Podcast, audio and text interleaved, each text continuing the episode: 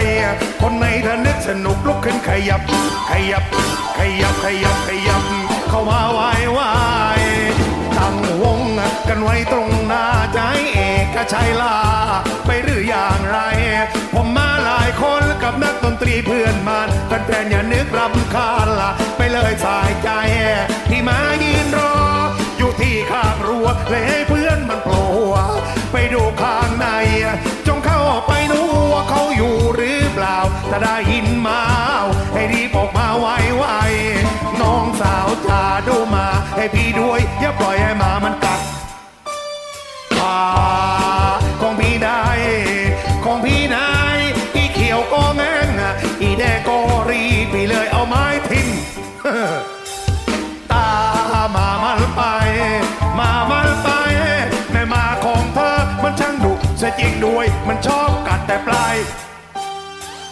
ขาของพวกผู้ชาย พวกผู้ชาย พี่ก็สวย เอ้ยเพื่อนก็สวยต่างถูกหมากัดปล่อยจนเดินไม่ไหว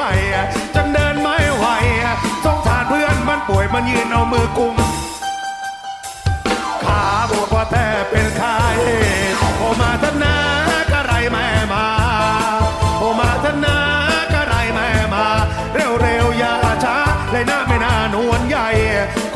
คนไหนทันสนุกลุกขึ้นขยับ ขยับ ขยับ ขยับ ขยับ เข้ามาไวไว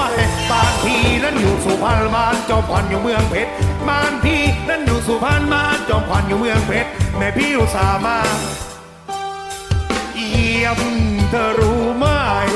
ถ้ารู้ไหม อุตส่าห์มาเยี่ยมที่มาจากราชบุรีและอยากจะมาดูนาว่าใหญ่แค่ไหน ว่าใหญ่แค่ไหน เรือน ถึงบ้านน้องสาวอย่านึกรำคาญละพี่เอกชัย ตั้งแต่วันนั้นแม่ตัวฉันก็เลยเข็ดก็เลยไม่ดอดไป เยี่ยมเธออีกต่อไปโอมาทนากะไรแม่มาโอมาทนากะไรแม่มาเร็วเร็วๆอย่าช้าเลยนะไม่นานวนใหญ่คนไหนถ้านึกสนุกลุกขึ้นขยับขยับขยับขยับขยับเข้ามาไหวไ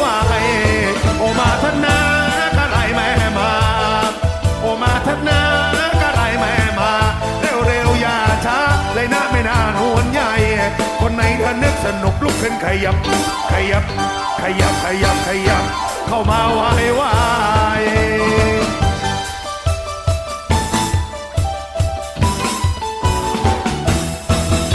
โอ้ยสวัสดีค่ะคุณผู้ฟังคะต้อนรับเข้าสู่รายการภูมิคุ้มกัน รายการเพื่อผู้บริโภคกันเช่นเคยนะคะ วันนี้พบกับดิฉันชนาทิพไพรพงศ์ค่ะ รับหน้าที่ดำเนินรายการนะคะ ก็เป็นอีกหนึ่งวันที่หลายคนบอกว่าชื่นใจ เพราะว่าเป็นวันใกล้สิ้นเดือนทำให้หลายคนก็เงินเดือนออกแล้ว แต่บางคนอาจจะต้องรอไปจนถึงสัปดาห์หน้า วันนี้ 27 เมษายน 2561 กันแล้วนะคะ ต้อนรับคุณผู้ฟังด้วยเพลงนี้ เป็นเพลงของคุณเอกชัยศรีวิชัยนะคะ เพลงที่ถูกนำมาทำดนตรีแล้วก็ร้อง ในรายการนักผจญเพลง ทางไทย PBS นะคะ เพลงชื่อว่าหมากัด มันเป็นการเล่นคำที่ทำให้หลายคนหวาดเสียว แต่ว่าก็ขำขันไปในตัวนะคะทำให้เป็นเพลงที่ติดหูนะคะ แล้วก็มีคนนำไปร้อง มีคนนำไปเต้นอะไรอย่างเงี้ยนะคะ สนุกสนานกันไปอย่าคิดมากค่ะ เขาเป็นการเล่นคำนะคะ อาจจะหวาดเสียวเล็กน้อยแต่ว่ามันก็ขำขันดีนะคะ ซึ่งนี่คืออาจจะเป็นสเสน่ห์ของบทเพลงลูกทุ่งไทยก็เป็นได้นะคะ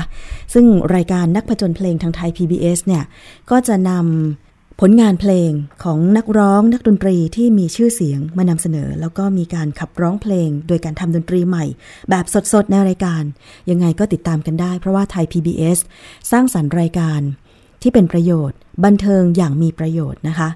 ถึงเราจะบันเทิงเราก็สามารถมีสาระได้ใช่ไหม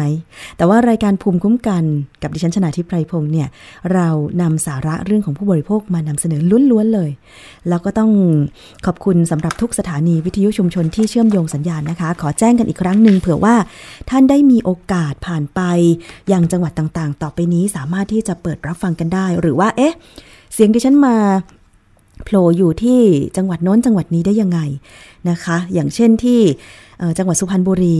สามารถรับฟังได้ที่วิทยุชุมชนคนหนองย่าไซจังหวัดสุพรรณบุรีนะคะ FM 107.5เมกะเฮิร์ที่ปฐมสาครเอ่อที่สมุทรสาครฟังได้จากวิทยุชุมชนปฐมสาครนะคะ FM 106.25เมกะเฮิร์ที่จังหวัดลำพูนฟังได้จาก 2 สถานีก็คือ สถานีวิทยุชุมชนคนเมืองลี้จังหวัดลำพูนนะคะ FM 103.75เมกะเฮิร์สถานีวิทยุชุมชนเทศบาลทุ่งหัวช้างจังหวัดลำพูน FM 106.25เมกะเฮิร์นนทบุรีค่ะ ฟังได้จาก วิทยุชุมชนเมืองนนสัมพันธ์ FM 99.25 และ 90.75 เมกะเฮิรตซ์ที่จังหวัดตราดฟังได้จากวิทยุชุมชน จังหวัดตราด FM 91.5 เมกะเฮิรตซ์แล้วก็ฟังจากวิทยุในเครือ R Radio วิทยาลัยอาชีวศึกษานะคะ แล้วก็ต้องขอบคุณค่ะ วันนี้เรา Facebook Live กันอีกเช่นเคย เพจวิทยุไทย PBS นะคะ แล้วก็ต้องขอบคุณเพจไทย PBS ที่ช่วยแชร์ ให้สำหรับคุณผู้ฟังคุณผู้ชมได้รับฟังรับชม สวัสดีคุณ ก้องก้องนะคะ ถ้าดิฉันอ่านผิดขออภัย บอกว่ากำลังติดตามอยู่ แล้วก็ส่งเครื่องหมายน่ารักน่ารักมานะคะ ขอบคุณที่ให้กำลังใจกันค่ะ ถ้าเห็นว่ารายการภูมิคุ้มกันรายการเพื่อผู้บริโภคมีประโยชน์ ก็กดไลค์และกดแชร์ ให้เพื่อนๆของคุณได้ฟังด้วย อันนี้ก็จะดีมากๆเลย ยกนิ้วให้เลย ยกนิ้วโป้งนะ ไม่ได้หมายความว่าโป้งไม่ดีกันนะโป้งนี่หมายถึงว่ายอดเยี่ยมมากเลยทีเดียวนะคะ เอาละวันนี้เรามาตามกันต่อกับประเด็น การดำเนินคดีกับผู้ผลิตผู้จำหน่าย แล้วก็ผู้ที่เคยรีวิวสินค้า เครื่องสำอางและอาหารเสริมในเครือของเมจิกสกินค่ะคุณผู้ฟัง ยังต้องออตามกันอย่างใกล้ชิดเพราะว่าคดีนี้เนี่ยเป็นคดี เรียกว่าเป็นประวัติศาสตร์ของการตรวจสอบ เครื่องสำอางและอาหารเสริมของไทยเลยก็ว่าได้ โดยมีการทำงานร่วมกันหลายหน่วยงานทั้งตำรวจ แล้วก็สำนักงานคณะกรรมการอาหารและยานะคะ ซึ่งล่าสุดตำรวจก็ได้ออกหมายเรียก ดารานักแสดง 9 คนที่รีวิวสินค้าของบริษัทเมจิกสกินจำกัด มาให้ข้อมูลในระหว่างวันที่ 4 ถึง 7 พฤษภาคม ก่อนที่จะพิจารณาว่าเข้าข่ายความผิดตามที่อย. และตำรวจตั้งไว้หรือไม่ ใน 3 พระราชบัญญัติก็คือ พระราชบัญญัติเครื่องสำอาง พระราชบัญญัติอาหาร และพระราชบัญญัติคอมพิวเตอร์นะคะ แต่ล่าสุดมีรายงานบอกว่า มีดารานักแสดงที่รีวิวสินค้าให้กับบริษัทเมจิกสกิน กลุ่มแรก 4 คน จะเดินทางเข้าให้ปากคำกับรองผู้บัญชาการตำรวจแห่งชาติในช่วง เช้าของวันที่ 27 เมษายนนี้นะคะ ก็คือวันนี้แหละ ขณะที่กรมวิทยาศาสตร์การแพทย์ก็คาดว่าจะทราบผล การนำผลิตภัณฑ์เสริมอาหารและเครื่องสำอางในเครือของบริษัทเมจิกสกินที่นำไปตรวจสอบ ว่ามีสารอันตรายหรือไม่ภายในสัปดาห์หน้านะคะ ซึ่งดิฉันก็มีภาพแล้วก็เสียงบรรยากาศการถแถลงข่าว เมื่อวานนี้ของทางตำรวจซึ่งนำโดยพลตำรวจเอก วิรชัยส่งเมตตารองผู้บัญชาการตำรวจแห่งชาตินะคะ เราไปฟังคลิปเสียงแล้วก็คลิปภาพกันในห้องถแถลงข่าวค่ะ นี่คือวิตามินชิโนบิค่ะ ดีมากนะคะสำหรับผิว ผมเล็บแล้วก็สายตาค่ะสำหรับดาราที่ไม่ค่อยมีดารานะคะเพียงแค่หนึ่งเม็ดนะคะก่อนนอนเท่านั้นเนี่ยคุณก็สามารถที่จะทำให้ผิวของคุณนั้นกระจ่างใสได้นะคะเล็บก็จะแข็งแรงผิวพรรณดีแล้วนะคะทุกอย่างมีเล็บใสแล้วนี่ค่ะหนึ่งเม็ดสีชมพูแบบนี้นะคะราคาเพียงแค่ห้าสิบเท่านั้น ครับคนที่หนึ่งในวิสองนะครับโฆษณาสินค้าครีโอนะครับ โดยคุณสายป่านอภิญญาสกุลเจริญสุขครับวันนี้ป่านมีเคล็ดลับดีมาบอกกันนะคะคือป่านเนี่ยเป็นคนชอบเที่ยวใช่ไหมคะพอเที่ยวปุ๊บเราก็กินเยอะแต่ไม่ต้องห่วงค่ะป่านมีตัวช่วยเอ็นคลีโอค่ะพกไปด้วยติดตัวตลอดค่ะพี่นี่คือเมโซหน้าใสนะคะเป็นเซรั่มที่คนตามหากันทั้งประเทศเลยเขา ทำคล้ายๆกับหลอดฉีดยาราคาแค่ 100 บาท ปลอดภัย มีอย. รับประกันนำเข้าจากประเทศสวิตเซอร์แลนด์ใครๆเนี่ยเขาก็เลือกหามาทานกันเป็นวันทุกวันเป็นนวัตกรรมใหม่ของเซรั่มเมโซที่เมย์อยากแนะนำค่ะที่ใช้ก็ง่ายมากเลยนะคะแค่กดตรงนี้แล้วก็ทาเนี่ย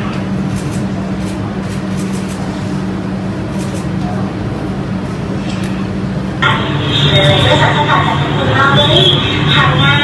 ิดหอยๆนะคะแค่ชิ้นๆนี้ค่ะเลือกเองค่ะ บ้านตาลสิริวัฒนกุลครับ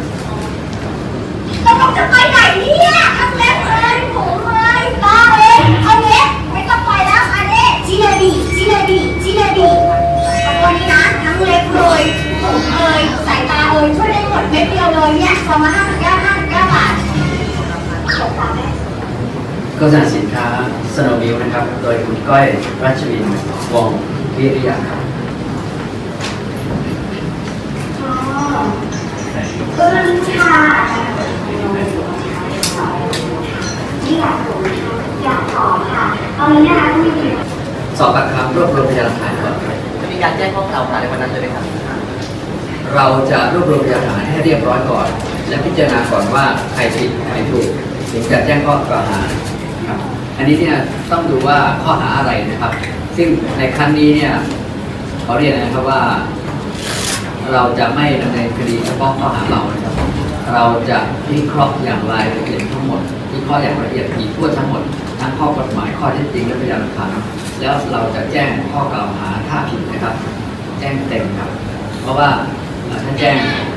ไม่จริงจังนั้นก็ไม่ก่อให้เกิดการระมัดระวัง แล้วก็เป็นแบบอย่างที่ไม่ดีอีกต่อไป วันนี้ถือโอกาสเป็นการจัดระเบียบเราศิลปินดารานักร้องนักแสดงรวมทั้งเน็ตไอดอลว่าต่อไปนี้จะทำอะไรก็ตาม ต้องมีความรับผิดชอบต่อสาธารณะด้วย ต้องมีความรับผิดชอบต่อประชาชนด้วย เพราะฉะนั้นการจะทำอะไรก็ต้องตรวจตราอย่างรอบคอบตามหลักวินยูชนทั่วไป ที่จะรับพูดรับแสดง รับเชิญชวน ทุกสิ่งทุกอย่าง ต้องอยู่บนความต้องต้องอยู่บนจริยธรรมผ่านการก็อยู่ระหว่างรวบรวมหลักฐานครับค่ะนั่นคือเสียงของพลตำรวจเอก วีรชัยทรงเมตตารองผู้บัญชาการตำรวจแห่งชาตินะคะที่ได้ เป็นผู้ถแถลงข่าวร่วมกับทางสำนักงานคณะกรรมการอาหารและยาเมื่อวานนี้เกี่ยวกับการเรียกตัว 9 ดาราเข้าพบ แล้วก็ได้เปิดคลิปที่เหล่าดาราเคยรีวิวสินค้า เครื่องสำอางและอาหารเสริมในเครือของบริษัทเมจิกสกิน ให้ผู้สื่อข่าวได้ดูกันด้วยแล้วก็นำมาเผยแพร่นะคะ ซึ่ง 9 ท่าน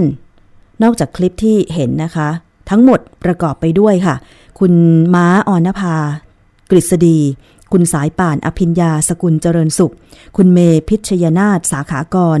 คุณเจสซี่วาด คุณแพทณปภาตันตระกูล คุณออฟฟี่แม็กซิม คุณก้อยรัชวิน วงวิริยะ คุณหญิงแย้นนทพรธีระวัฒนสุข และคุณโฟ สกลรัตวรอุไรนะคะ แล้วก็จริง ๆ แล้วมีอีกหลายคน นอกจาก 9 คนนี้ เพราะว่า มีภาพของดาราหญิงและชายที่เคยถือสินค้าในเครือของ Magic Skin แล้วก็ถ่ายภาพพร้อมกับแคปชั่นคำพูด รีวิวสินค้า จำนวนทั้งหมด 59 คน แต่ปรากฏคลิปชัดเจนเนี่ย9คนที่เรียกมาเป็นล็อตแรกนะคะ ซึ่งทางพลตำรวจเอกวีรชัยทรงเมตตาเนี่ย ท่านก็บอกว่าให้ดาราทั้ง 9 คนเนี่ยเข้าพบในวันที่ 4 ถึง 7 พฤษภาคมนี้นะคะ พร้อมกับยอมรับว่า การออกหมายเรียกการเชิญตัวดารามาพบก็เพื่อจะสอบสวนรวบรวมหลักฐาน พิจารณาว่าเข้าข่ายความผิดหรือไม่ จะมีข้อพิจารณาหลายอย่างร่วมกัน และพยานหลักฐานอื่น เจตนา และหลักฐานที่รวบรวมมาได้ด้วยนะคะสำหรับข้อพิจารณาความผิดของบรรดาดารานักแสดงที่รีวิวสินค้า ตำรวจและเจ้าหน้าที่ของออยค่ะ ใช้พระราชบัญญัติ 3 ฉบับมาพิจารณาก็คือ พระราชบัญญัติเครื่องสำอาง ในข้อหาโฆษณาเครื่องสำอางด้วยข้อความอันเป็นเท็จ พระราชบัญญัติอาหาร ข้อหาโฆษณาคุณประโยชน์อันเป็นเท็จ หรือหลอกลวงให้ผู้อื่นหลงเชื่อโดยไม่สมควร และพระราชบัญญัติว่าด้วยการกระทำความผิดเกี่ยวกับคอมพิวเตอร์ ข้อหานำข้อมูลเท็จ หรือปลอมเข้าสู่ระบบคอมพิวเตอร์นะคะยังยืนยันอีกว่าจากการสืบสวนพบว่านักแสดงส่วนใหญ่รับเงินค่าจ้างในการรีวิวสินค้า ในจำนวนเลข 6 หลัก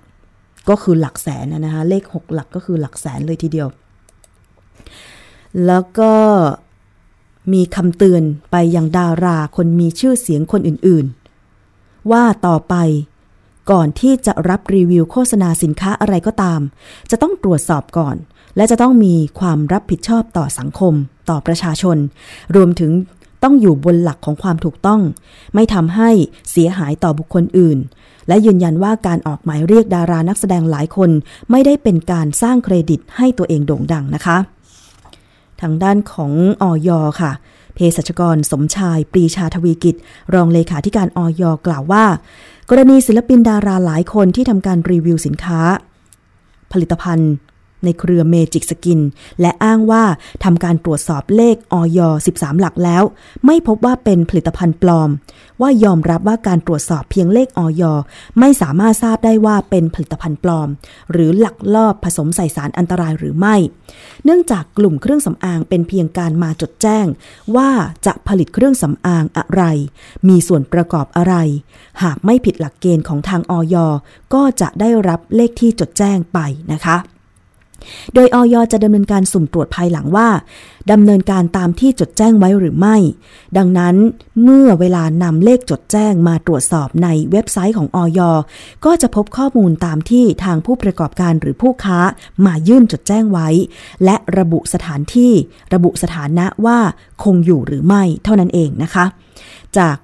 ระบบตรงนี้ทำให้มีผู้ประกอบการบางราย ลักลอบไม่ทำตาม หรือมีการแอบใส่สารอันตรายที่นอกเหนือไปจากที่ยื่นจดแจ้ง หรือลอบไปผลิตสถานที่อื่นที่ไม่ได้จดแจ้งไว้ เหมือนอย่างกรณีของเมจิกสกินที่ตอนยื่นขอจดแจ้งสถานที่ผลิตแห่งหนึ่ง แต่เมื่อไปตรวจกลับพบว่าเป็นบ้านพักธรรมดา ไม่ได้เป็นโรงงานผลิต อย่างไรก็ตามค่ะสำหรับผลิตภัณฑ์อาหารจะต้องมีการขออนุญาตการโฆษณาก่อนทุกครั้ง แม้แต่การจ้างสินค้าการจ้างดารามารีวิว ก็จะต้องขออนุญาตก่อน จะมารีวิวโฆษณาเองเลยไม่ได้ ส่วนที่จะยกระดับการจดแจ้งเครื่องสำอางให้เป็นการควบคุมหรือไม่ อยากจะให้เข้าใจผู้ประกอบการที่ทำถูกกฎหมายด้วยว่าหากเพิ่มหลักเกณฑ์ก็จะตัดโอกาสการแข่งขัน ตลาดส่งออกไปนะคะอะอันนี้ก็เป็นในเรื่องของออยที่บอกว่า การให้ผู้ประกอบการผลิตเครื่องสำอางอาหารเสริมลงทะเบียนออนไลน์ มีการสุ่มตรวจภายหลังนั้นเนี่ย เพื่อเป็นการขยายโอกาสให้ผู้ประกอบการที่ดีได้มีโอกาสแข่งขันทางด้านส่งออกว่าอย่างนั้นเถอะนะคะ ทางด้านของนางสาวจารุวรรณลิ้มสัจจสกุล รองอธิบดีกรมวิทยาศาสตร์การแพทย์ก็กล่าวว่า กรมวิทยาศาสตร์การแพทย์ได้รับตัวอย่างผลิตภัณฑ์ยี่ห้อเมจิกสกินมาตรวจหาสารต้องห้าม ว่ามีผสมในผลิตภัณฑ์สุขภาพของเมจิกสกินหรือไม่ ซึ่งคาดว่าผลจะออกมาในต้นสัปดาห์หน้า โดยขณะนี้ยังบอกไม่ได้ว่ามีส่วนผสมของสารต้องห้ามใดหรือไม่นะคะ ซึ่งที่ผ่านมาไม่ได้พูดถึงยี่ห้อเมจิกสกิน แต่พูดถึงผลิตภัณฑ์ที่อ้างว่า ช่วยให้ลดน้ำหนัก มักจะมีการลักลอบใส่สารต้องห้ามต่างๆ ลงไปหลายตัวรวมกัน โดยเฉพาะสารที่มีชื่อว่าไซบูทรามีน ซึ่งมีผลข้างเคียงทำให้เสียชีวิตได้นะคะ พอเป็นแบบนี้เนี่ยนะคะ ทางด้านของคุณสารีอองสมหวังเลขาธิการมูลนิธิเพื่อผู้บริโภคจึงมีการเรียกร้อง ให้ดาราแล้วก็เน็ตไอดอลทั้งหลาย ว่าจะต้องมีส่วนรับผิดชอบ ตรวจสอบผลิตภัณฑ์ ที่ตัวเองจะรีวิว ว่ามีการขออนุญาตทางออยถูกต้องหรือไม่ และต้องใช้ผลิตภัณฑ์นั้นจริงอย่างน้อย 6 เดือน จึงจะนำมารีวิวได้เหมือนในต่างประเทศนะคะ ขณะเดียวกันยังเสนอให้ทางออยเนี่ยยกเลิกการจดแจ้งเครื่องสำอางออนไลน์ เพื่อลดปัญหาเครื่องสำอางผิดกฎหมาย และสะดวกในการตรวจสอบ เพราะการมีเครื่องหมายออยแสดงอยู่บนบรรจุภัณฑ์ไม่ได้เป็นสิ่งที่ยืนยันว่าผลิตภัณฑ์เหล่านั้นปลอดภัยนะคะ โดยวิธีหนึ่งที่อาจจะสามารถลดปัญหา เครื่องสำอางผิดกฎหมายได้ ก็คือการยกเลิกการจดแจ้ง ขออนุญาตผลิตเครื่องสำอางออนไลน์ ซึ่งคุณสารีบอกว่า เห็นว่า อย่างน้อยเนี่ยควรจะไปจดแจ้งโดยตรงกับสำนักงานคณะกรรมการอาหารและยา เพื่อเป็นหลักฐานในการยืนยันว่า ใครเป็นผู้ผลิต และสถานที่ผลิตเป็นไปตามที่ระบุหรือไม่ ขณะเดียวกันยังเรียกร้องให้ดาราหรือเน็ตไอดอลเนี่ย ต้องมีส่วนรับผิดชอบในการรีวิวผลิตภัณฑ์ ที่ไม่ได้รับอนุญาตอย่างถูกต้องด้วย เพราะว่าการรีวิวแล้วก็เขียนสรรพคุณของผู้บริโภค บอกผู้บริโภค ถือว่าเป็นส่วนหนึ่งของการโฆษณา ตามมาตรา 41 กฎหมายเครื่องสำอาง ปี 2558ระบุว่าข้อความที่โฆษณาต้องไม่ใช่ข้อความที่ไม่เป็นธรรม และเกิดผลเสียต่อสังคมส่วนรวม ได้แก่ 1. ข้อความที่เป็นเท็จหรือเกินจริง 2. ข้อความที่ก่อให้เกิดความเข้าใจผิด ในสาระสำคัญเกี่ยวกับเครื่องสำอาง ไม่ว่าจะโดยใช้หรืออ้างอิง รายงานทางวิชาการหรือสถิติ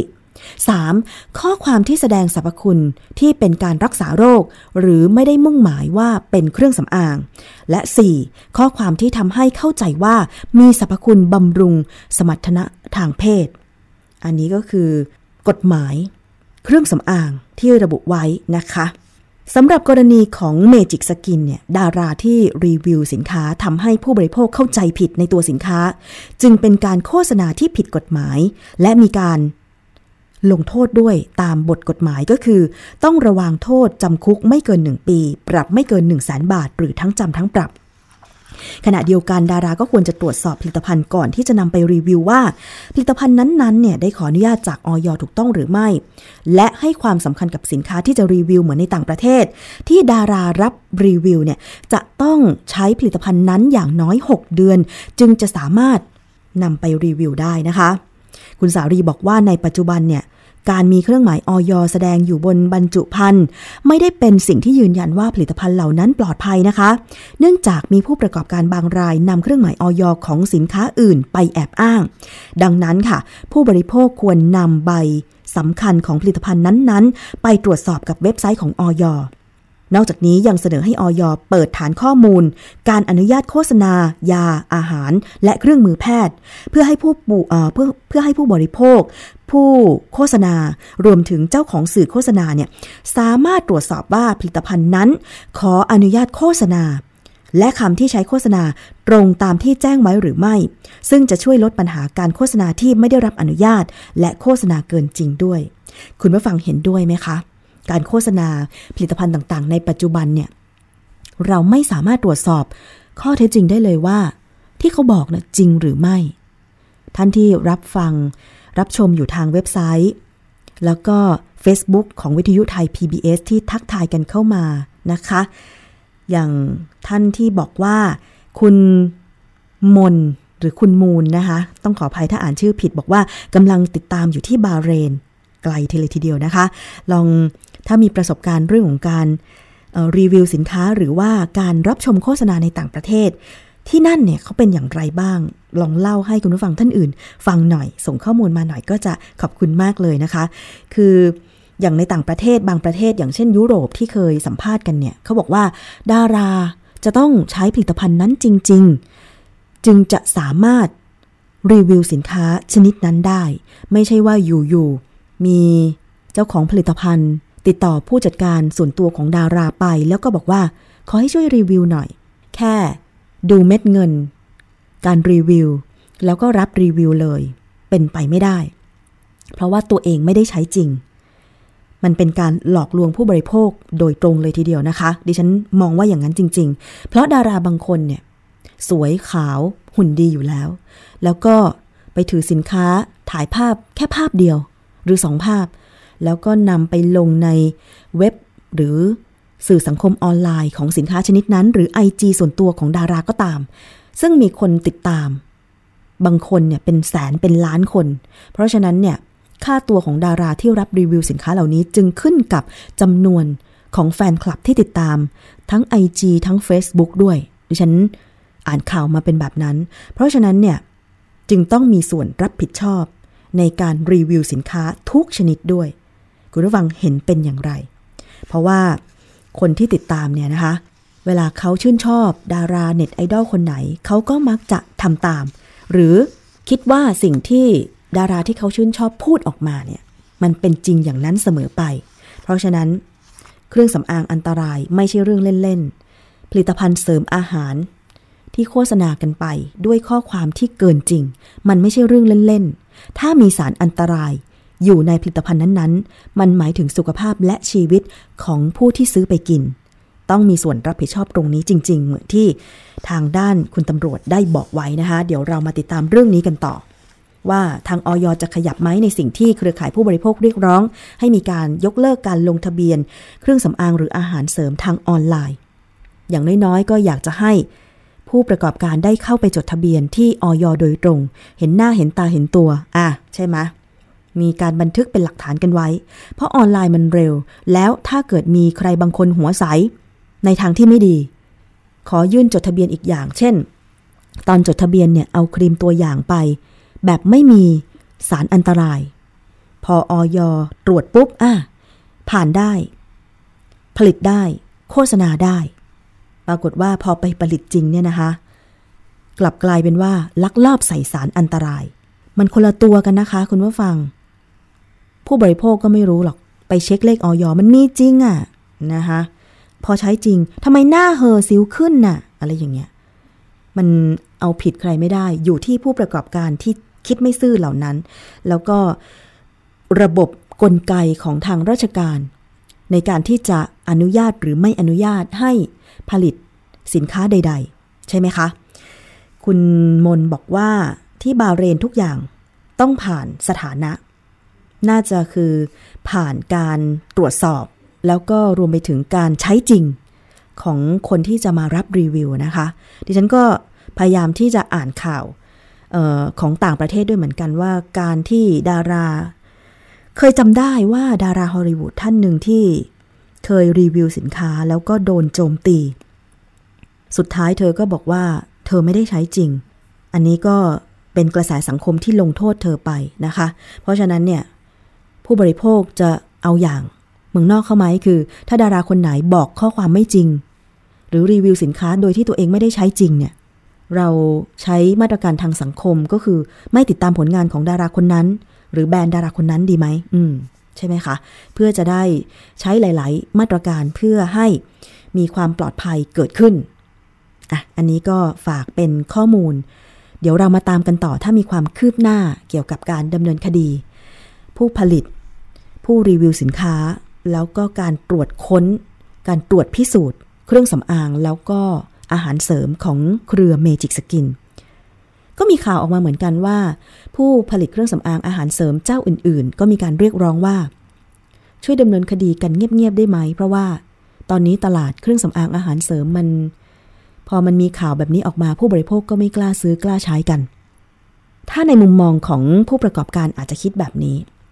คือดิฉันเข้าใจว่ามีผู้ประกอบการที่นิสัยดีมากๆทำตามกฎหมายและไม่ใส่สารอันตรายลงในเครื่องสำอางและผลิตภัณฑ์เสริมอาหารเลยก็มี แต่เราก็ต้องจัดการกับคนที่ทำไม่ดีเหล่านี้ใช่ไหมคะ ไม่อย่างนั้นเนี่ย วงการเครื่องสำอางอาหารเสริมก็ต้องเน่าไปกันหมดถูกไหมคะ ถ้าผลิตภัณฑ์คุณดีจริง ไม่มีสารอันตรายจริง คุณก็อยู่ได้แน่นอน คุณก็ไม่โดนจับ ไม่โดนดำเนินคดีแน่นอน ถึงแม้ว่าช่วงนี้ยอดขายอาจจะตกลงไปบ้าง แต่เพื่อเป็นการคัดกรองผู้ประกอบการที่ดี ย่อมส่งผลดีในอนาคตต่อไปแน่นอน ดิฉันก็หวังว่าข้อความนี้จะถูกส่งไป ยังผู้ประกอบการผลิตเครื่องสำอางและอาหารเสริมที่มีคุณธรรมจริยธรรมด้วยนะคะ เอาละค่ะ ขอบคุณทุกท่านเลยที่ติดตามทาง facebook.com/thaipbsradiofan ทางเว็บไซต์ www.thaipbs radio.com แล้วก็ทางแอปพลิเคชัน Thai PBS Radio นะคะ ช่วงนี้พักเรื่องเครื่องสำอาง อาหารเสริมการดำเนินคดีไปสักครู่หนึ่งนะคะเราไปติดตามช่วงคิดก่อนเชื่อกับดรแก้ว กังสดานอัมภัยนักพิษวิทยาค่ะ ท่านเคยได้เห็นโฆษณาอีกไหมอะพูดถึงโฆษณาอีกละ คือตอนนี้สื่อสังคมออนไลน์มันเร็วเนาะเปิดไป Facebook เปิดไป IG เปิดไปเว็บไซต์ เห็นสินค้าเยอะแยะมากมาย บทความหรือข้อมูลที่เขานำมาเขียนในสื่อสังคมออนไลน์หรือเว็บไซต์นั้นเนี่ยเกี่ยวกับเรื่องของอาหารหรือยาที่ทำให้ฉลาดขึ้น เคยตั้งคำถามไหมว่ามีจริงหรือไม่ ดิฉันเคยเจอ เดี๋ยวเราไปฟังจากดรแก้วกังสดานอัมภัยนักพิษวิทยากันค่ะว่า มีอาหารหรือยาที่ทำให้ฉลาดขึ้นจริงหรือไม่ค่ะ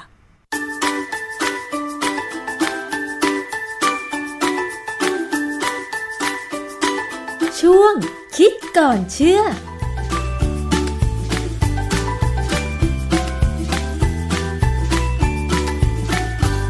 ความฉลาดหรือความไม่ฉลาดของมนุษย์เนี่ยมันเป็นเรื่องที่แก้ได้ไหม มียาอะไรไหมที่ทำให้คนเราฉลาดหรือมีอาหารอะไรไหมที่กินกันไปแล้วเนี่ยจะฉลาดขึ้นกว่าเดิม เรื่องแบบนี้มีการโฆษณาในอินเทอร์เน็ตค่อนข้างมาก ราะฉะนั้นวันนี้เรื่องของยาหรืออะไรก็ตามที่กินแล้วฉลาดขึ้นเนี่ย เราจะมาดูซิว่ามันจริงหรือมันหลอกลวง เออมีวันหนึ่งมีเพื่อนเขาถามว่ามันมียาที่ทำให้ที่กินแล้วเข้าไปทำให้คนฉลาดขึ้นกว่าเดิมมีไหมซึ่งความจริงในในในในแค่แค่แค่ได้ฟังคำถามเนี่ยคำตอบไม่ง่ายก็คือ มันไม่น่าจะมีอะเพราะถ้ามันมีป่านนี้เราคงมีเห็นมีคนฉลาด แต่ว่าอาจจะมียาบางอย่างที่ทำกินก็ที่ที่น่าสนใจกว่ายาฉลาดคือ ยาอะไรไหมที่กินแล้วทำให้คนเป็นคนดีนะฮะแต่ว่าอะไหนๆก็มีคนถามแล้ว ผมก็เลยลงเข้าไปคนในในในเน็ตโดยใช้แต่แรกคนเป็นภาษาอังกฤษก่อนปรากฏว่าก็เจอเจอเว็บไซต์หนึ่งก็มีบทความว่าก็มีการศึกษาที่ได้ผลออกมาว่า มียาบางอย่างทำให้คนเนี่ยสมาร์ตเตอร์คือฉลาดขึ้นกว่าที่เราคิดได้ คืออ่านไปแล้วก็รู้สึกเออประหลาดดี ก็เลยลองค้น ข้อมูลเป็นภาษาไทยว่ามีไหม ก็ปรากฏว่ามีคนไทยไปเอาข้อมูลจากเว็บฝรั่งเนี่ยมาแปลเหมือนกัน แล้วเขียนว่าจริงหรือไม่ยาบางชนิดทำให้เราฉลาดขึ้นได้อย่างคาดไม่ถึงนะฮะอันนี้มันมีประเด็นซึ่งอยากจะเป็นบทเรียนให้ให้คนที่อ่านถ้าเข้าไปในอินเทอร์เน็ตคิดดู คือบทความภาษาไทยเนี่ย เมื่ออ่านแล้วปรากฏว่าพออ่านไปแล้วเนี่ย มันมีความรู้สึกประหลาดว่า เขาเขียนประหลาดประหลาดมากเขาเขียนได้แปลกแล้วเรื่องขาเขาเนี่ยทำให้รู้สึกสงสัยว่ามันมันเขียนถูกก็เปล่า ผมก็เลยย้อนกลับไปดูเว็บไซต์ของฝรั่งข้อมูลเดิม เพื่อดูเนื้อข้างในที่ว่ามันมันมันเหมือนกับที่คนไทยเขาแปลมาไหม ก็ปรากฏว่าไม่ใช่ฝรั่งเขียนอย่าง คนไทยเขียนอย่างหนึ่ง มันมีความผิดพลาดอะไรบางอย่างเกิดขึ้น อนแรกก็ตั้งตั้งตั้งประเด็นว่าคนคนที่เขาแปลเนี่ยเขาแปลผิด เพราะว่าเขาอาจจะไม่ใช่ไม่ไม่ไม่คุ้นกับเรื่องแบบนี้ แต่คิดไปคิดมาก็ถามว่าเอ๊ะแล้วฝรั่งมันเอาบทความวิชาการเนี่ยมาเขียนลงเนี่ยมันเขียนถูกไหมก็เลยต้องไปสืบสอบให้ได้ว่า paper จริงๆ บทความจริง ๆ เนี่ย ที่เป็นบทความวิชาการเนี่ยเขาเขียนกันยังไง ก่อนที่จะพูดถึงบทความวิชาการนั้นเนี่ยผมจะพูดถึงหนังเรื่องหนึ่ง เรื่อง Planet of the Apes ซึ่งความจริงไอชื่อหนังเรื่องเนี้ยมีการสร้างหลายเวอร์ชั่นมาก แล้วอย่างเวอร์ชั่นที่ไอ handbill หรือป้ายไอไอโฆษณาโปสเตอร์โฆษณาเนี่ยนะเป็นเวอร์ชั่นของปี 2011 ซึ่งในเวอร์ชันเนี่ยมันมีตอนหนึ่งที่พระเอกเนี่ยเลี้ยงลิง แล้วก็พยายามใช้การปรับปรุง ซึ่งอาจจะมียาด้วยเนี่ยทำให้ลิงเนี่ยฉลาดขึ้นกว่าเดิม แต่แล้วเรื่องมันก็ดำเนินไปตามเรื่องตามราวมันนะคือคือคือหนังมันก็ไม่น่าเชื่อสักเท่าไหร่หรอกฮะเพราะว่ามันมันมันสร้างให้เรา ถ้าเรามีปัญญาคิดอยากจะรู้ว่าหนังเรื่องนี้หลอก ไม่ไม่ค่อยน่าเชื่อเท่าไหร่แต่ก็สนุกพอสมควร อันนี้คือบทความต้นเรื่องเลยที่วารสารที่ฝรั่งเขาเอาไปไปเขียนเป็นบทความของเขา แต่ความที่ฝรั่งคนนั้นเข้าใจว่าคงไม่ได้เรียนทางวิทยาศาสตร์การแพทย์ หรือไม่ได้รู้จักวิสัยสุขภาพ เขาก็เลยเขียนบทความได้ตามความที่เขาเข้าใจของเขาเอง ซึ่งมันไม่ตรง ผมก็เลยอ่านบทความตัวจริงนะฮะคือในงานวิจัยเนี่ยที่เขาทำเนี่ยเขาศึกษาสารเคมีสามตัว ซึ่งเป็นยาตัวสองตัว และอีกอันคือคาเฟอีนคาเฟอีนนี่ในสสถานภาพของมันไม่ใช่ยาเป็นสารเจือปนในอาหาร ยาสองตัวคือเมทิลฟีนิเดตกับโมดาฟินิลคือผมไม่รู้จักยาสองตัวนี้นะ ถามพัญญาที่เป็นเภสัชก็บอกไม่เคยรู้จักเหมือนกัน แต่ว่าพอไปดูจริงแล้วไอ้ยาสองตัวเนี่ยเขาใช้ในคนไข้ที่มีปัญหาคล้ายๆความจำเสื่อมนะฮะอ่างานศึกษาเนี่ยไปนการศึกษายาสองตัว แล้วก็คาเฟอีนในการกระตุ้น เพิ่มการจดจำนะหรือความสามารถในการใช้สมองเนี่ยโดยวัดด้วยการให้อาสาสมัครเนี่ยไปเล่นบักรุกกับคอมพิวเตอร์ แล้วก็มาดูซิว่าผลออกมาเป็นยังไงนะฮะงานวิจัยนี้เป็นงานวิจัยที่เขาอ่านแล้วค่อนข้าง คือค่อนข้างจะวางแผนการศึกษาที่เต็มที่นะฮะซึ่งมันเลยทำให้ คนที่ไม่ชินกับงานวิจัยทางด้านวิทยาศาสตร์เนี่ยเวลาไปบทความไปเขียนเนี่ยพอฝรั่งเขียนผิดคนไทยยิ่งแปลผิดไปใหญ่เลยนะเพราะฉะนั้นอันนี้ก็เป็นบทเรียนหนึ่งว่าเวลาอ่านอะไรเนี่ยขอให้ฟังหูไว้หูนะให้นึกดีๆคือความที่เออผมเคยสอนหนังสือ แล้วก็เคยอ่านบทความเมื่อเอามาสัมมนาให้เด็กสัมมนาเนี่ย เลยทำให้รู้ว่าบทความมันต้องเขียนยังไง แล้วคนแปลมักจะแปลผิดยังไง ในในบทความวิจัยฉบับเมื่อกี้เนี่ยผมได้ลองทำเป็นไดอะแกรมภาษาไทย ซึ่งอาจจะมองยากนิดนึง แต่เดี๋ยวผมจะอ่านให้ฟัง ผมใช้ไดอะแกรมนี้เพื่ออธิบายให้ฟังว่างานวิจัยเขาทำยังไงบ้างนะฮะคือในบทความที่ฝรั่งกับคนไทยแปลเนี่ยเขาจะบอกว่ามีอาสาสมัคร 40 คน ซึ่งความจริงมันคือ 39 คน ไม่ใช่ 40 ไปสรุปเปลี่ยนตัวเลขซะนี่อาสาสมัครพวกเนี้ยเป็นเป็นคนชาเป็นผู้เป็นชาเป็นผู้ชายนะฮะฝรั่งอเมริกันเนี่ย อาสาสมัครพวกนี้ได้ค่าตอบแทนคนละเออไม่ใช่อเมริกันเป็นคนยุโรปเป็นคนเข้าใจว่าเป็นคนอังกฤษนะได้ค่าตอบแทนคนละ 400 ยูโร คืองานวิจัยที่เขาใช้เวลาประมาณสอสามอาทิตย์ 400 ยูโร ถ้ายูโรละ4 50 บาท ก็ประมาณ 20,000 บาทนะอาสาสมัครผู้ชาย 39 คนนี้ อายุอยู่ในช่วง 18-60 จะเห็นว่าช่วงช่วงช่วงมันค่อนข้างกว้าง คือเขาต้องการให้เห็น ความแตกต่างว่าอายุอาจจะไม่ใช่ปัญหานะฮะคือพยายามมาเอาหลาย ๆ คนหลาย ๆ อายุหลายหลายช่วงอายุเนี่ยมาศึกษา อายุ 18ถึง60 ต้องไม่เป็นโรคจิต คือต้องมีการวัดก่อน ไม่ติดยา ไม่สูบบุหรี่ภายใน 5 ปี ไม่ทำงานที่เป็นผลัดทำงานที่เป็นผลัด เช่นคนที่ต้องเช้าต่อเย็นเย็นต่อเช้าอย่างพวกทำงานเช่นพยาบาลไม่ได้ หรือทำงานโรงงานก็โรงงานบางอย่างก็ไม่ได้เพราะว่าบางโรงงานที่เขาให้เขาเดินเครื่องตลอด 24 ชั่วโมงเนี่ย จะมีสามผลัดทั้งวัน คนพวกนี้จะจะมีปัญหาเรื่องเรื่องการใช้ใช้ใช้สมาธินะเพราะนั้นทำงานเป็นผลัดเขาก็ไม่รับ ดื่มกาแฟได้ไม่เกิน5แก้วต่อวัน และที่สำคัญคืออาสาสมัครนี้ต้องเล่นหมากรุกได้ในระดับปานกลาง ผมเพิ่งรู้ว่าคนเล่นหมากรุกเนี่ยเขามีวิธีการวัดเรียกว่า ELO system เนี่ยสามารถได้ว่าคนนั้นเล่นหมากรุก คือคงใช้คอมพิวเตอร์วัดว่า เออเล่นได้เก่งขนาดไหน คือวังคับว่าจะต้องมีความสามารถในการเล่นหมากรุกได้ในระดับปานกลางดังนั้นอาสาสมัครเนี่ยมาถึงที่ศึกษาเนี่ยเขาก็จะให้กินข้าวเช้า กินเสร็จเขาก็ทดสอบทางจิตวิทยาเกี่ยวกับระบบประสาท พอทดสอบเสร็จแล้วก็จะให้ให้กินคาเฟอีน หรือยาโมดาฟินิลหรือยาเมทิลฟีนิเดตหรือให้กินยาหลอก สรุปแล้วมี 4 กลุ่ม มีกินกินคาเฟอีน มียาตัวที่1กับยาตัวที่2ไอ้กลุ่มหนึ่งกินยาหลอก คือกินอย่างเดียว จากนั้นก็ให้ไปเล่นหมากรุกกับคอมพิวเตอร์10เกม ในการเล่นเนี่ยปกติถ้าเล่นเล่นเกมคอมพิวเกมแบบลุกเนี่ยเอ่อถ้าเล่นกับคอมพิวเตอร์นี่มันจะมีการกำหนดได้ว่าภายใน 15เก15 นาทีเนี่ยต้องเล่นให้ชนะ ถ้าไม่ชนะก็จะมีการดูว่าใครที่น่าจะเป็นผู้ชนะนะแล้วก็มีวิธีของเขา พอเล่นเสร็จแล้วซึ่งมันจะอยู่ประมาณ 2 ชั่วโมงครึ่งเสร็จ ก็จะมาทดสอบทางจิตวิทยาระบบประสาทอีกครั้งหนึ่ง จากนั้นให้กินอาหารกลางวัน เสร็จแล้วก็ให้กินยาเดิมซ้ำอีกครั้งหนึ่งคืออย่างที่อย่างที่หลายๆคนอาจจะเคยรู้ว่าคาเฟอีนที่อยู่ในกาแฟเนี่ยมันจะมีประสิทธิภาพอยู่ประมาณสองสามชั่วโมง เพราะฉะนั้นคนที่หวังใช้คาเฟอีนช่วยในการที่ไม่ให้ไม่ให้ง่วงเนี่ย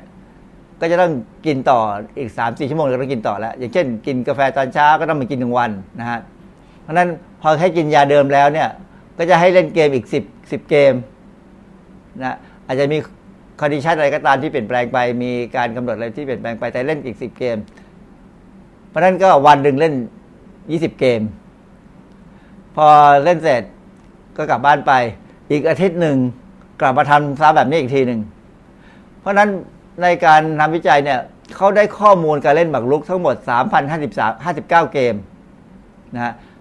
ข้อมูลเนี่ยเขาจะเอาไปพิสูจน์เอาไปวิเคราะห์ว่า ยานั้นมีผลกับการที่จะเล่นหมากรุกกับคอมพิวเตอร์หรือไม่ทีนี้อันหนึงที่น่าสนใจก็คือว่า การเล่นหมากรุกกับคอมพิวเตอร์เนี่ยบางแบบมันจะมีสองแบบ แบบหนึ่งที่เขากำหนดว่าต้องเล่นเกมมาสิบห้านาทีนะ แล้วเขาก็จะเก็บข้อมูลว่าคนเล่นเนี่ยเป็นยังไง กับอีกแบบหนึ่งเข้าใจว่าเขาไม่ถึงกับกำหนดว่าจะเป็นสิบห้านาที แต่ว่าในการเล่นหมากรุกเนี่ยเวลาเราสังเกตเขาแข่งกันทางทางในในทีวีเนี่ยเมื่อเดินเมื่อคนหนึ่งเดินแล้วอีกคนคนที่เดินจะกดปุ่ม เพื่อจำกัดเวลาให้อีกคนต้องรีบเดินภายในเวลาที่กำหนดนะฮะเพราะฉะนั้นอันนั้นคือการการเล่นหมากรุกที่มีcondition การกำหนดเวลา เข้าใจว่าต้องมีอีก condition หนึ่งอีกอีกรูปแบบหนึ่งคือ ไม่กำหนดเวลาให้เล่นตามสบาย เพื่อจะดูว่าเล่นต่างกันเนี่ยมีผลยังไงในทางเมื่อมามาทดสอบทางจิตวิทยาระบบประสาท เพราะว่าเวลาเขาแสดงผลการศึกษาในบทความวิจัยเนี่ยเขาแบ่งกลุ่มว่ามีมีการเล่นแบบกำหนดเวลากับไม่กำหนดเวลา ซึ่งผลออกมามันต่างกัน โดยสรุปเนี่ยสิ่งที่น่าสนใจคือเขาบอกว่ายาที่กินเข้าไปสองตัวเนี่ยตัวใดตัวหนึ่งเนี่ยนะฮะยามียาเนี่ยมีส่วนช่วยมีแนวโน้มนะฮะกินเข้าไปแล้ว มีแนวโน้มเพิ่มการทำความเข้าใจถึงองค์ความรู้ที่ซับซ้อน ก็คือการเล่นหมากรุกเนี่ยคือหมายความว่าเหมือนกับว่ากินยาเข้าไปแล้วเนี่ยเล่นหมากรุกดีขึ้นคือสามารถสู้กับคอมพิวเตอร์ได้ อาจจะชนะหรืออาจจะแพ้แต่แพ้น้อยกว่า กว่าคนที่ไม่กินยา นะฮะเพราะนั้นสรุปแล้วเนี่ยแต่ว่าแบบมีมีข้อแม้ว่า การที่จะเล่นหมากรุกและดีขึ้นเนี่ย จะต้องไม่อยู่ภายใต้แรงกดดันของเวลา ซึ่งความจริงมันเป็นกติกาว่าต้องมีมีนาฬิกาอย่างเช่นรูปที่ผมเอามาให้ดูเนี่ย เล่นหมากรุกจะมีนาฬิกาปลุกนาฬิกาที่เขาจับเวลาว่าพอเดินปั๊บเพื่อจะต้องเดินภายคู่ต่อสู้ต้องเดินต่อภายในกี่นาทีหรือกี่วินาทีเนี่ยนะฮะคืออันนี้มันเป็นความกดดัน จะดีขึ้น เมื่อไม่อยู่ในภายใต้แรงกดดันหมายความว่ากินยาแล้วจะดีขึ้น แต่ถ้าอยู่ภายใต้แรงข้อจำกัดของเวลา การตัดสินใจกลับแย่ลง ซึ่งเป็นบทความเนี่ยเขาอภิปรายผลแล้วเขาตีผลว่า ถ้ากินยานั้นจะมีผลลบต่อการทำงานที่ซับซ้อน เพราะงั้นโดยสรุปแล้วเนี่ย มันไม่มียาตัวไหนที่ทำให้ตัดสินใจได้ดีขึ้น หรือหมายความว่าฉลาดขึ้น ถ้า เพราะปกติเนี่ยเวลามนุษย์ทำอะไรก็ตามเนี่ยมันมีแรงกดดันอยู่ในเรื่องของเวลา เช่นเวลาจะต้องไปดูหนังดูหนังสือจะต้องไปสอบเนี่ยมันจะมีกำหนดว่าต้องดูภายในกี่ชั่วโมงเนี่ยเพราะฉะนั้นถ้ากินยาแล้วหวังว่าจะดูหนังสือไปสอบไม่ดีขึ้นแต่ปรากฏว่ามันอาจจะเป็นผลลบก็ได้ เนื่องจากว่ามันมีเวลาว่าจะต้องดูให้สือจบภายในกี่นาที เช่นบางคนเนี่ยไปดูหนังสือก่อนเข้าห้องสอบ ซึ่งมันมีเวลาจำกัดอยู่แล้วเนี่ยเพราะฉะนั้นถ้าเกิดว่าใช้วิธีไปกินยาด้วยเนี่ย ก็อาจจะทำให้สอบได้แย่ลงกว่าเดิมด้วยซ้ำนั้นโดยโดยสรุปง่าย ๆ คือว่าบทความนี้เขาบอกว่ายามันจะช่วยได้ถ้าสบายๆชิวๆก็อาจจะช่วยได้ซึ่งเป็นไปไม่ได้ ในชีวิตของเราเนี่ยมันมีอะไรที่เป็นข้อจำกัด เพราะนั้นมันก็คงไม่จะช่วยคงไม่ช่วยหรอกมันมีบทความอีกบทความหนึ่งในวารสารทางวิชาการ ซึ่งผมก็ค้นดูเพื่ออยากจะดูเรื่องนี้ว่ามันมันยังไงเขาศึกษาเรื่องการเรื่องมันใช้คำว่า cognitive enhancement ก็คือว่า การปรับปรุงการจดจำหรือการรับรู้ข้อมูลการเรียนรู้อะไรพวกนี้นะโดยการใช้ยาที่เกี่ยวกับทางด้านสุขภาพแล้วก็เป็นโรคเนี่ยอ่อบทความนี้ความจริงอ่านแล้วก็ไม่ค่อยได้อะไรเท่าไหร่อะเพราะว่าเป็นการทบทวนปัจจัยทางชีววิทยาที่อธิบายว่า การแปรปรวนความจำของมนุษย์เนี่ยมันปรับปรุงด้วยการทดสอบด้วยการทดสอบเนี่ยเราทดสอบเนี่ยมันมียาที่เข้าไปช่วยได้แต่เข้าใจว่า เป็นการใช้ยาช่วยคนไข้มากกว่า ไม่ได้ใช้ยาในคนธรรมดานะฮะเพราะงั้นก็ก็จะได้แค่ว่าคนที่ป่วยเนี่ยมียาช่วยช่วยได้นะคืออย่างที่เราทราบแล้วว่าคนที่ป่วยเกี่ยวกับสมองหลาย ๆ อย่าง เช่น บางคนเป็นโรคทางระบบประสาทเนี่ย แพทย์จะบอกเลยว่าสารเคมีในสมองมันทำงานไม่ปกติ หรือมีปริมาณไม่มาก ไม่ไม่พอ หรือมีปริมาณเกิน เพราะนั้นยาพวกนี้ก็จะให้จัดการเรื่องสารเคมีที่อยู่ในสมอง เพื่อให้เขากลับมาคิดหรือทำอะไรได้เหมือนคนปกติ ไม่ใช่ทำให้ไม่ใช่ว่ากินกันไปแล้วทำให้เขาเก่งเป็นซูเปอร์แมนนะฮะอันนี้คงเป็นความตั้งใจที่ยังมียังไม่สำเร็จหรอกยังคงยังไม่มี แต่อาจจะมีในหนังวิทยาศาสตร์บางเรื่องนะฮะมีบทความหนึ่งน่าสนใจเขาเขียนหนึ่งเรื่อง cognitive enhancement ก็คือเกี่ยวกับการรับรู้เนี่ยนะการเข้าใจบทข้อมูลเนี่ยเขาบอกว่ามันเป็น treating หรือ cheating คือมันเป็นการช่วยเหลือหรือว่าเป็นการหลอกลวงมากกว่า มันประเด็นหนึ่งที่เขาสี่ข้อที่เขาตั้งเป็นประเด็นให้พิจารณาคือบอกว่าการใช้ยาเกี่ยวกับเรื่องของไอ้พัฒการการรับรู้ข้อมูลของสมองเนี่ย มันเป็นมันต้องดูให้ดีว่าเป็นว่ามีความแตกต่างไหมระหว่างการบำบัดคือการใช้กับคนไข้ หรือการเพิ่มประสิทธิภาพในคนธรรมดา เขาบอกว่าต้องพิจารณาเรื่องของความปลอดภัยว่ามันปลอดภัยหรือเปล่ากับสมอง ที่สำคัญคือการใช้ยาบำรุงสมอง ซึ่งมียากลุ่มหนึ่งเขาเรียกว่านูโทรปิกเนี่ยมันเป็นการโกงหรือไม่ เพราะว่าเวลานักกีฬาเล่นกีฬาแข่งกันเนี่ย เราจับนักกีฬาที่ใช้ยาโดบ ให้เป็นแพ้ฟาวไปเลย แล้วก็อาจจะห้ามเล่นต่อไป ในการเรียนหนังสือการสอบหรือการอะไรก็ตามที่ต้องแข่งขันเนี่ยแล้วมีการใช้ยาบำรุงสมองเนี่ย มันจะเป็นการขี้โกงเหมือนกับนักกีฬาไหม อันนี้ก็เป็นประเด็นที่ต้องคิด และที่สำคัญคือ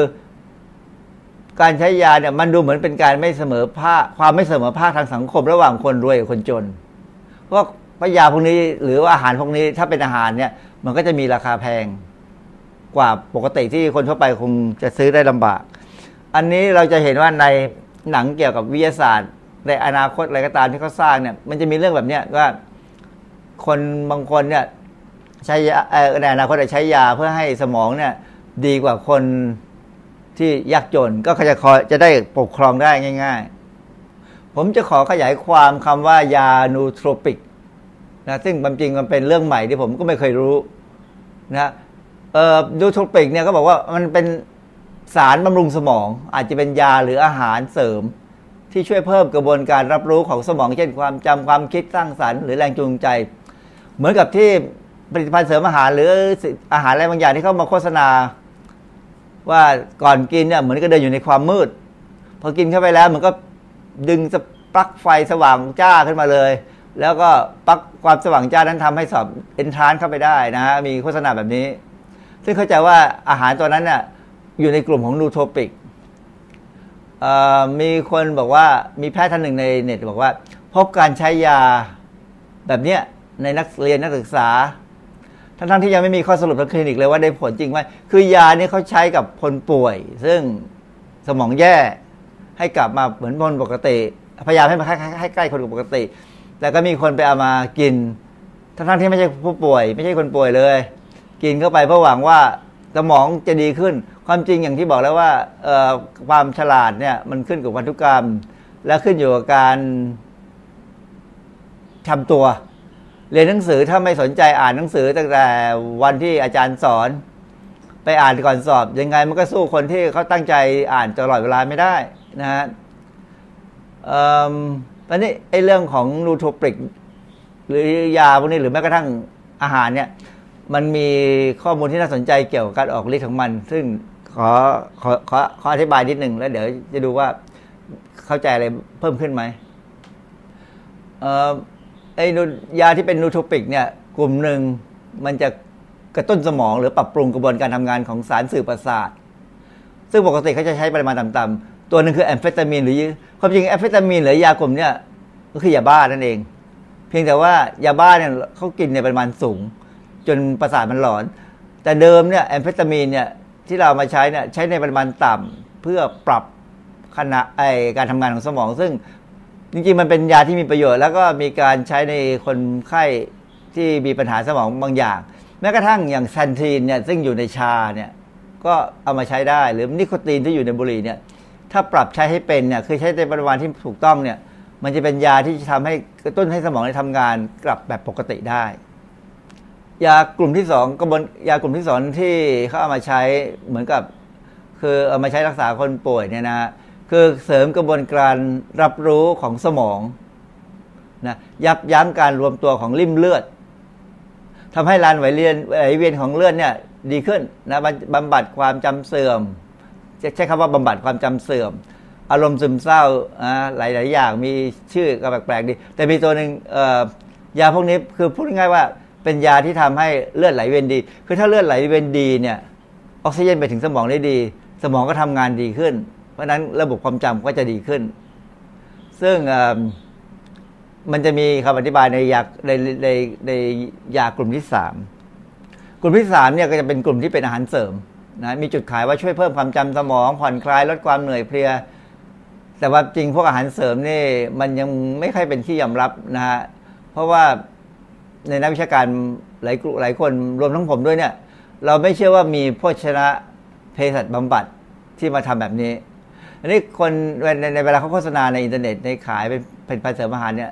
ก็มีตัวอย่างตัวหนึ่งคือพรมิ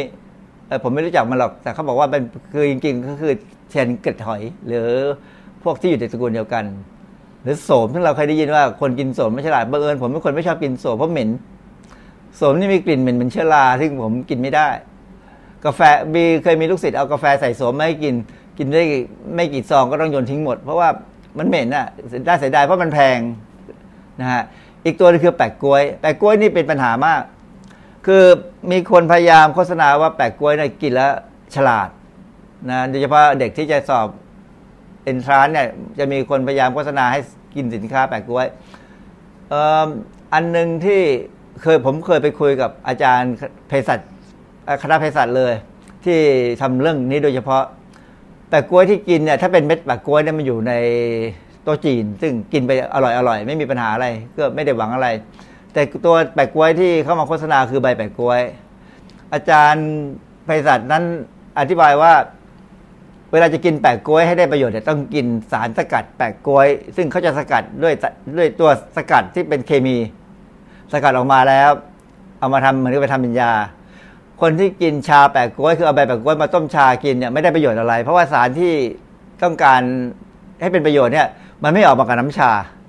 นะเพราะนั้นไม่ได้ประโยชน์ แต่ที่ประเด็นคือว่าสารสกัดแปลกกล้วยเนี่ย มันไม่ได้ช่วยให้คนฉลาดขึ้นกว่าเดิม เพราะมันมีคุณสมบัติคือไปทำให้หลอดเลือดที่เลี้ยงสมองเนี่ยที่มันบีบเข้ามาเนี่ย ให้มันขยายเท่าเดิมพอขยายเท่าเดิมเนี่ยหลอดเลือดวิ่งได้เท่าเดิมเนี่ย คนนั้นก็จะมีความสามารถของสมอง ดีที่สุดคือเท่าเดิม หรือใกล้เดิม เพราะฉะนั้นคนที่กินแปะกล้วยแล้วหวังว่าจะให้ความสามารถของสมองเนี่ยดีกว่าเดิมเนี่ยเขาใจผิดนะฮะเพราะว่าคุณสมบัติเขาทำได้แค่นั้นคือทำให้มันใกล้เดิม หรือยังเก่งที่สุดคือเท่าเดิม คืออันนี้คือเพราะนั้นโดยสรุปแล้วเนี่ยสารสกัดแปลกกล้วยเขามักจะใช้ในคนไข้ที่มีปัญหาความจำเสื่อม เนื่องจากเลือดไปเลี้ยงสมองไม่ค่อยดี กินเข้าไปแล้วก็อาจจะดีขึ้น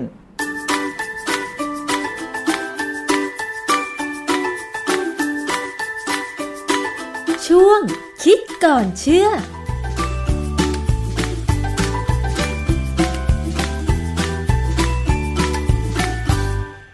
ได้ข้อมูลกันไปเรียบร้อยแล้วนะคะ เกี่ยวกับผลิตภัณฑ์อาหารหรือยาใด ๆ ก็ตามที่มีการโฆษณาว่าทำให้ฉลาดขึ้นนั้นไม่มีจริงนะคะ อย่างมากก็แค่ช่วยให้ความจำที่เสื่อมไปกลับมาใกล้เคียง กับเดิมเท่านั้นเองนะคะ นี่คือช่วงเวลาของรายการภูมิคุ้มกันค่ะ ขอบคุณนะคะคุณมนจากบาเรนบอกว่า ให้ข้อมูลเพิ่มเติมเกี่ยวกับผลิตภัณฑ์ เครื่องสำอางหรืออาหารเสริมที่บาเรนนะคะ บอกว่าที่บาเรนต้องผ่านการตรวจสอบโดยกระทรวงสาธารณสุข และอาหารเสริมที่มาจากไทยถ้าไปที่โน่น ตรวจไม่ผ่านเขาจะเผาสินค้าทันทีเลยนะคะ แล้วก็มีกฎหมายคุ้มครอง ผู้บริโภคที่ดี แม้กระทั่งร้านอาหารร้านเสริมสวยเขาก็คุ้มครอง อันนี้ดีมากๆนะคะ เอาเป็นว่าทางการไทยก็ช่วยพัฒนาเรื่องของระบบ การดูแลผู้บริโภคให้มันดีกว่านี้